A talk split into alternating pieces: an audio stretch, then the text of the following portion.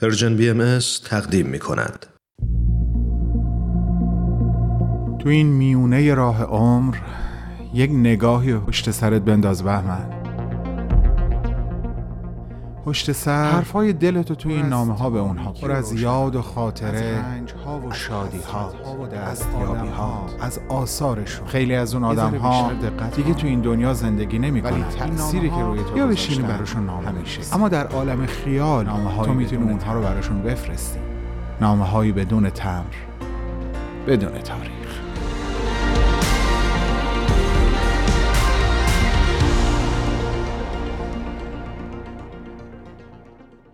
سلام سونیا. باید اعتراف کنم تو یکی از کشفهای خیلی خوب منی. از اون مدل کشفهایی که آدم میره تا یه چیزایی راجع به یه آدم خیلی مشهور جمع کنه تا باهاشون یک نامه بنویسه بعد یه دفعه با یه آدم خیلی مهم اما غیر مشهور در زندگی اون فرد مشهور روبرو و توجهش کلی جلب اون میشه. اونقدر که تصمیم می‌گیره مخاطب نامه رو تغییر بده و برای اون کشف تازهش نامه رو بنویسه.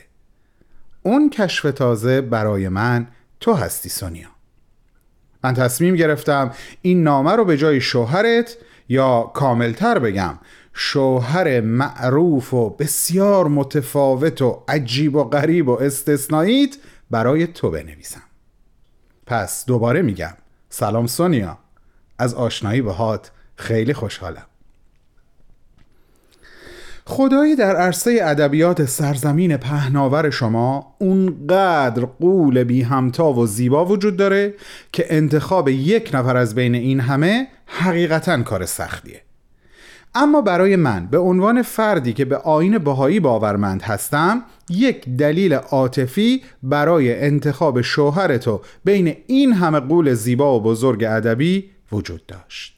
حالا در ادامه نام اونو برات میگم. بذار کمی از شگفت زدگی هام رو در ارتباط با خودت با تو در میان بذارم. چطوری از پس بزرگ کردن و تربیت سیزده تا بچه بر اومدی سونیا؟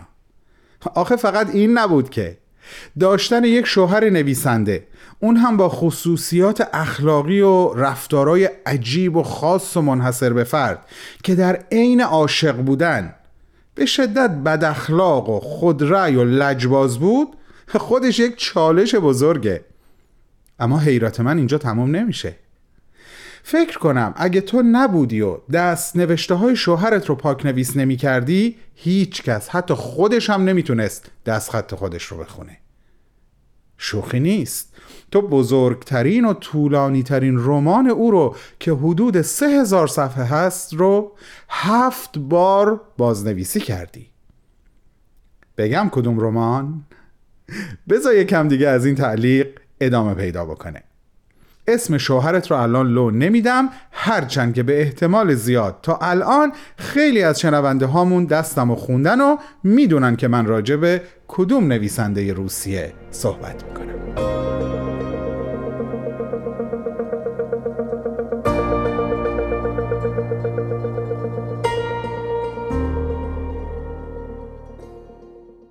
چه مسیر پرفراز و نشیبی رو از اوان جوانی تا لحظه آخر زندگیش طی کرد شوهر تو سونیا. فراز و نشیبی که بدون شک تو بچه ها و زندگیتون هم ازش بی نصیب نموندین. الان به خاطر آوردم که اون هیچ وقت دلش نمی‌خواست صورتش رو توی آینه ببینه و این حس شاید از حرف مادرش ناشی می‌شد که در کودکی به او گفته بود.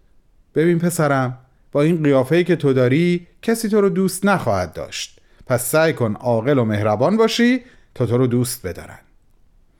حالا عاقل بودن که جای فکر داره اما او در پس ظاهر خشنی که داشت حقیقتا مهربان بود سانیا کسی که به عنوان یک اشرافزاده تصمیم گرفت همه ثروتش رو به فقرا و دهقانان ببخشه پا به پای رعیتی که داشت در مزرعه کار کنه بره کفاشی و پینه دوزی یاد بگیره گیاهخوار بشه. و شاید همه یا بخشی از اینها نتیجه مطالعه متون دینی و تاریخ ادیان بود و احتمالا در جریان همین مطالعات بود که با آین بهایی و حضرت بهاءالله شارع این آین آشنا شد و زمانی که ایشون در عکا زندانی امپراتوری عثمانی بودند نوشت کلید صلح جهان در دست زندانی عکاست. جمله ای که الهام بخش همکاران من در Persian BMS شد برای ساختن انیمیشنی به نام کلید رهایی درون قفس که الان در وبسایت و صفحات Persian BMS در شبکه های اجتماعی در اختیار علاقمندان هست. راستی تا یادم نرفته برای شنونده هامون بگم اون رومانی که تو هفت بار بازنویسیش کردی رمان جنگ و صلح بود. ازت ممنونم سونیا. ممنونم که لئو رو با همه اخلاقهای سختش تحمل و همراهی کردی و عاشقش موندی.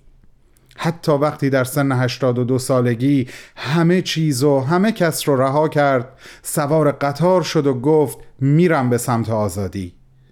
هرچند که در ابتدای همین سفر عجیب در یکی از ایستگاه های متروک قطار عمر زمینیش به انتها رسید.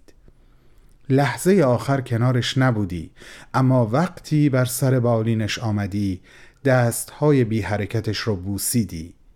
دستهایی که برای ادبیات روسیه و جهان زحمت فراوان کشیده بودند. با عشق، احترام و ارادتی جاودانه به پیشگاه تو و همسرت نویسنده نامدار عالی جناب لئو تولستوی بهمن و دوستانش.